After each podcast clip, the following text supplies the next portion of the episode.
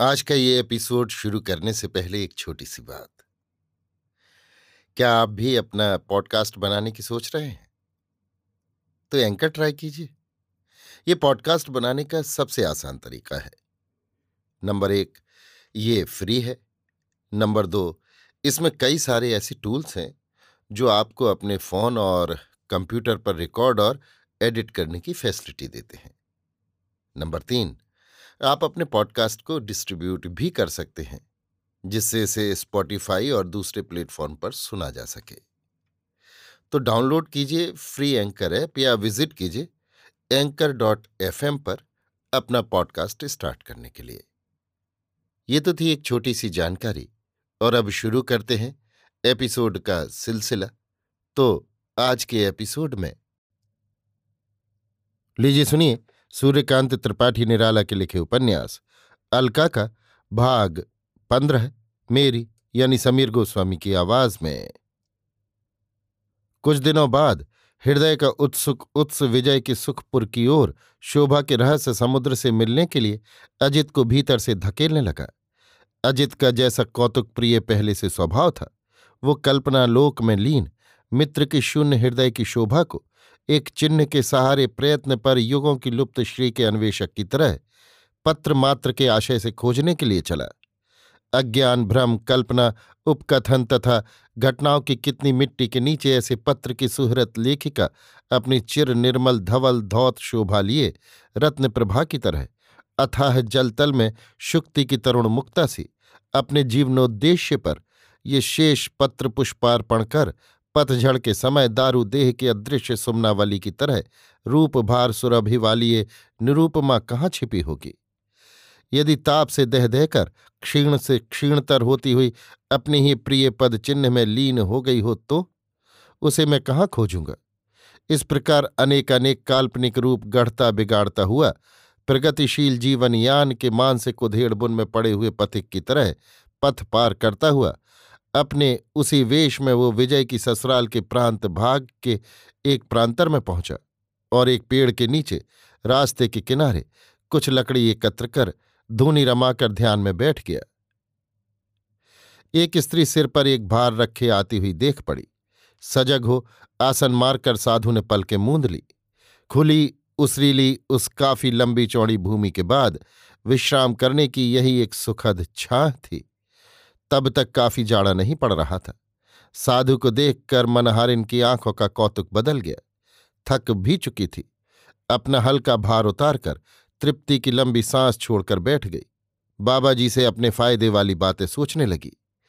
बाज़ार के लोग, चाहे शहर के हों या देहात के, स्वभावतः खबरें प्राप्त करने के इच्छुक कौतूहली होते हैं। कोई नई खबर बाबा जी से मिल जाए, जैसी अक्सर साधुओं से अब तक उसे मिलती रही है। तो घर घर सुनाती हुई स्त्रियों को उभाड़कर आशा में बांधकर अपना माल ज़्यादा बेच सकेगी। मुमकिन कोई पुरस्कार वाली बात बाबा जी से मिल जाए। इस गरज से कुछ विश्राम कर उठकर बाबा जी के पास जा, हाथ जोड़कर दंडवत की आँखों में हंसती रही। वो बहुत बार बाबाजियों से मिल चुकी है। वे भिन्न भिन्न अनेक रूपों से उसके सामने आ चुके हैं। उनमें इंद्रजाल का भंडार, अय्याशी के गुप्त रहस्य, लड़के होने के उपाय चोर डाकुओं के पते, वशीकरण मंत्र और विधाता से न हो सकने वाली कितनी ही घटनाओं का सघटन प्रत्यक्ष कर चुकी है। जैसे किसी स्त्री के प्रेमी को, जो हज़ार मील दूर परदेश में कार्यवश रहता है, रात ही भर में प्रेमिका की खबर दे आना, जो अपढ़ है और सुयोग न मिलने के कारण पत्र लिखवाने से लाचार, ऐसा ही किसी पुरुष की ओर से, पर्दे के साथ पर्त के भीतर रहने वाली स्त्री के लिए करना। मंत्र शक्ति से भरी हुई राख हाथ में लेकर नाम के साथ फूक देने पर लाख योजन दूर बैठे हुए दुश्मन का उसी वक्त खात्मा हो जाना। दी हुई रोली का तिलक लगाकर चलने से दूसरों का तिलक वाले को न देख पाना। बाबा जी का दिया हुआ कंकड़ सिर पर रख साफा बाँध कर जाने से मुकदमा जीत जाना आदि आदि जहाँ मुश्किल मुकाम देखते, वहाँ बाबा जी लोग अनुपान ऐसे ही बतला देते। जो उसके सीधे उपाय के ही अनुसार टेढ़े होते थे। अतः फल न होने पर अविश्वास करने का कारण न रह जाता था।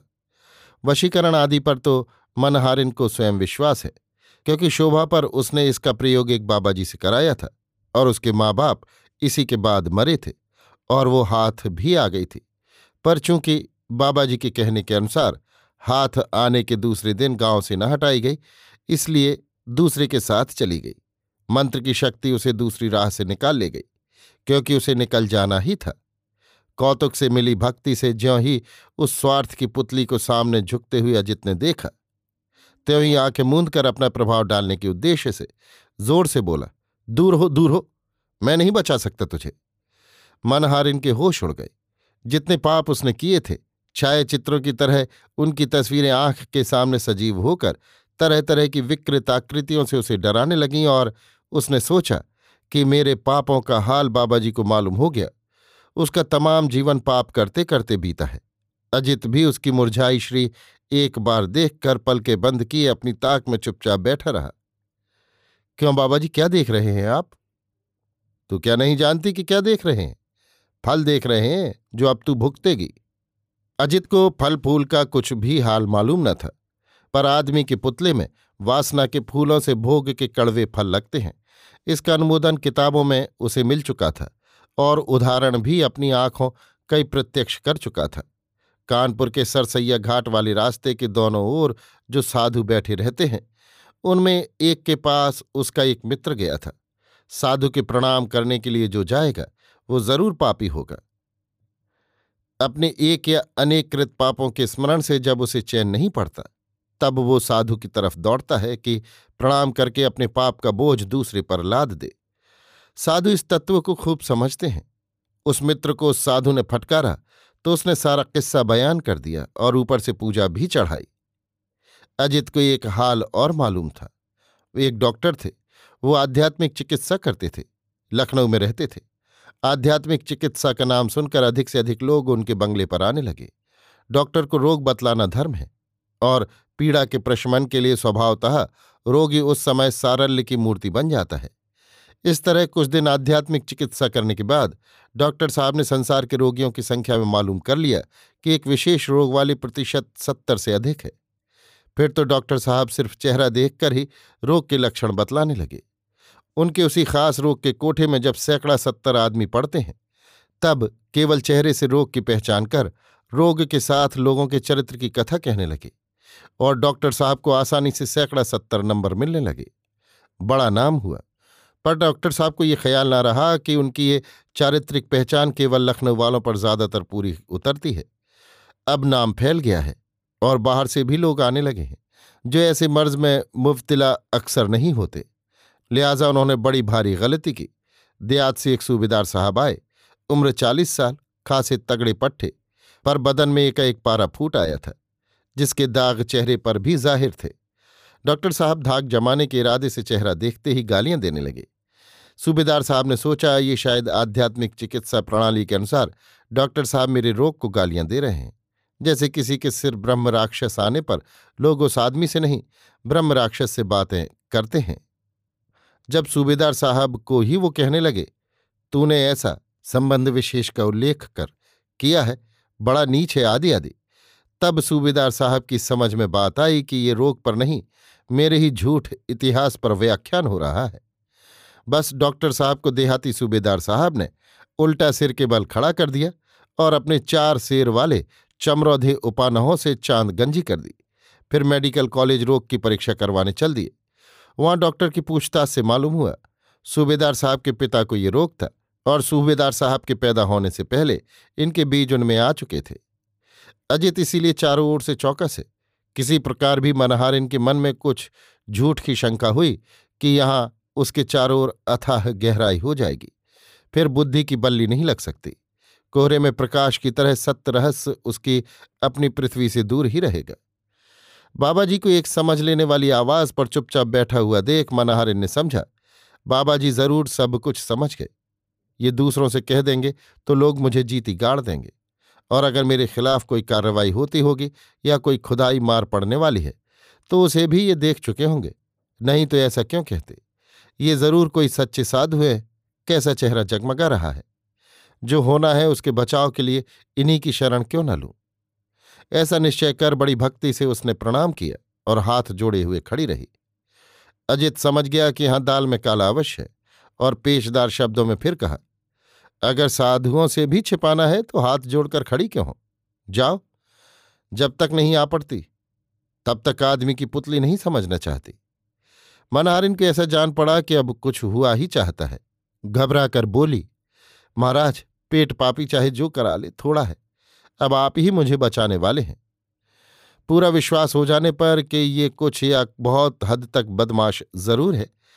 उस पर अपनी दूसरी दूरदर्शिता का प्रभाव डालने के उद्देश्य से गंभीर हो अजित ने दूसरी भविष्यवाणी की, जिस तरह की विजय से सुनकर वहाँ के जिलेदार पर उसकी धारणा बंध गई थी। इस गाँव का जिलेदार?